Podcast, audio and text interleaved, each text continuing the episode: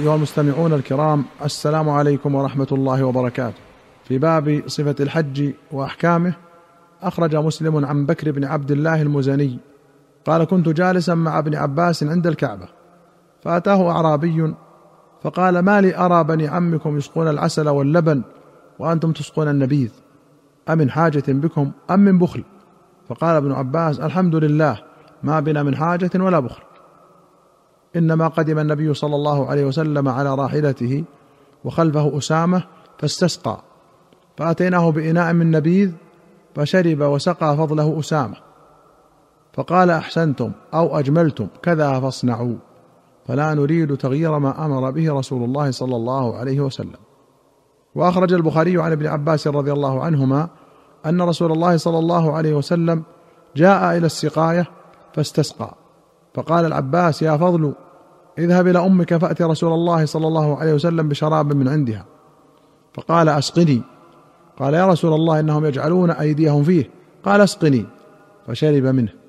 ثم أتى زمزم وهم يسقون ويعملون فيها. فقال اعملوا فإنكم على عمل صالح. ثم قال لولا أن تغلبوا لنزلت حتى أضع الحبل على هذه يعني عاتقة. صلى الله عليه وسلم. قوله لولا أن تغلبوا ذكر الحافظ في تفسيره اقوالا. ثم قال والذي يظهر أن معناه لولا أن تغلبكم الناس على هذا العمل إذا رأوني قد عملته لرغبتهم في الاقتداء بي فيغلبوكم فيغلبوكم بالمكاثرة لفعلت. ويؤيد هذا ما أخرج مسلم من حديث جابر أتى النبي صلى الله عليه وسلم بني عبد المطلب وهم يسقون على زمزم فقال انزعوا بني عبد المطلب. فلولا أن تغلبكم الناس على سقايتكم لنزعت معكم. واستدل بهذا على أن سقاية الحاج خاصة ببني العباس. وأخرج الشيخان عن أبي هريرة رضي الله عنه أن النبي صلى الله عليه وسلم قال من الغد يوم النحر وهو بمنى نحن نازلون غدا بخيف بني كنانة حيث تقاسموا على الكفر يعني بذلك المحصب. وذلك أن قريشا وكنانة تحالفت على بني هاشم وبني عبد المطلب أو بني المطلب ألا يناكحوهم ولا يبايعوهم حتى يسلموا إليهم النبي صلى الله عليه وسلم. وهذا قاله صلى الله عليه وسلم يوم الفتح حين أراد حنينا وسيأتي في كتاب الجهاد.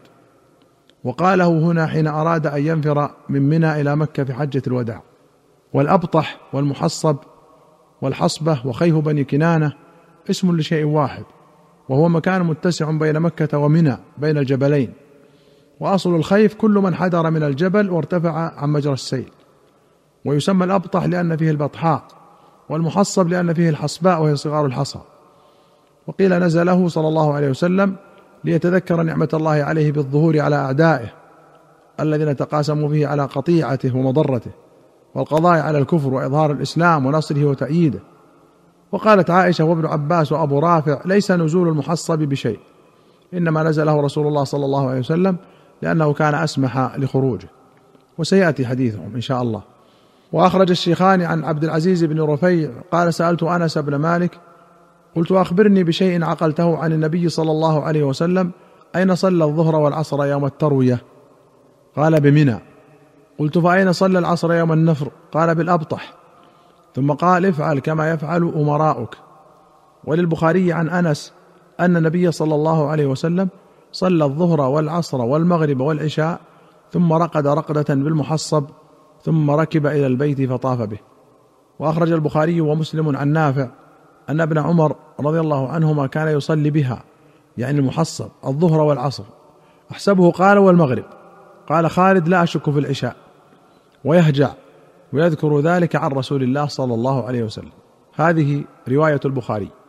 ولمسلم أن ابن عمر كان يرى التحصيب سنة وكان يصلي الظهر يوم النفر بالحصبة وقال نافع قد حصب رسول الله صلى الله عليه وسلم والخلفاء بعده.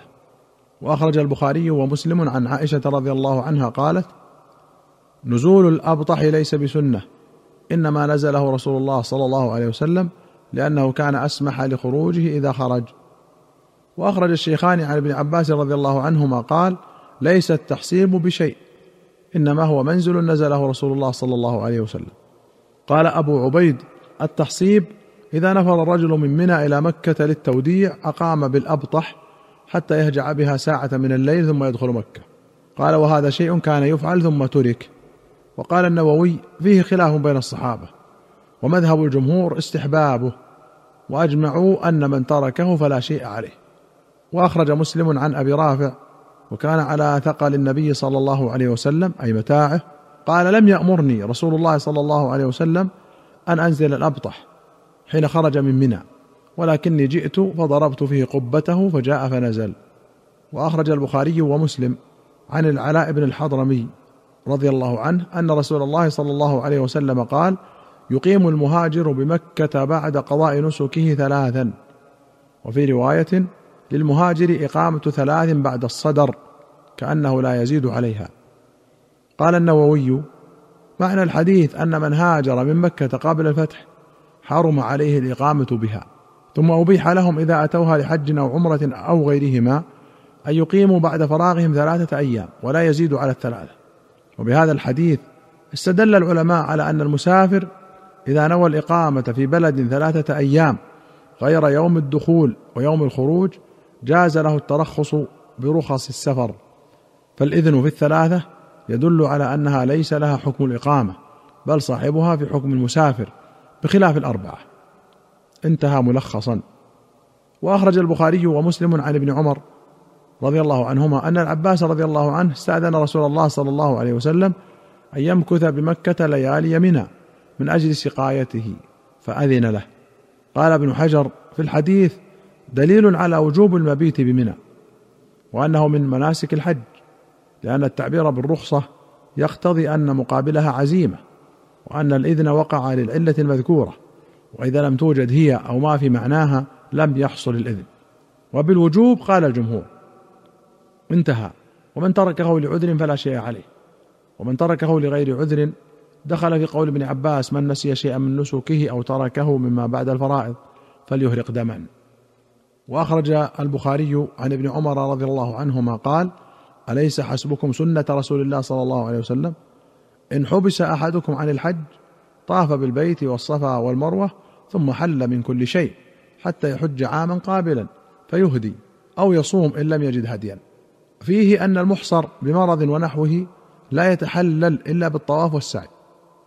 وأخرج مالك والبيهقي عن ابن عمر أنه قال المحصر بمرض لا يحل حتى يطوف بالبيت ويسعى بين الصفا والمروة فإذا اضطر إلى لبس شيء من الثياب التي لا بد له منها أو الدواء صنع ذلك وافتدى. قاله المبارك فوري في مرعاة المصابيح. أيها المستمعون الكرام إلى هنا نأتي إلى نهاية هذه الحلقة. حتى نلقاكم في حلقة قادمة إن شاء الله. نستودعكم الله والسلام عليكم ورحمة الله وبركاته.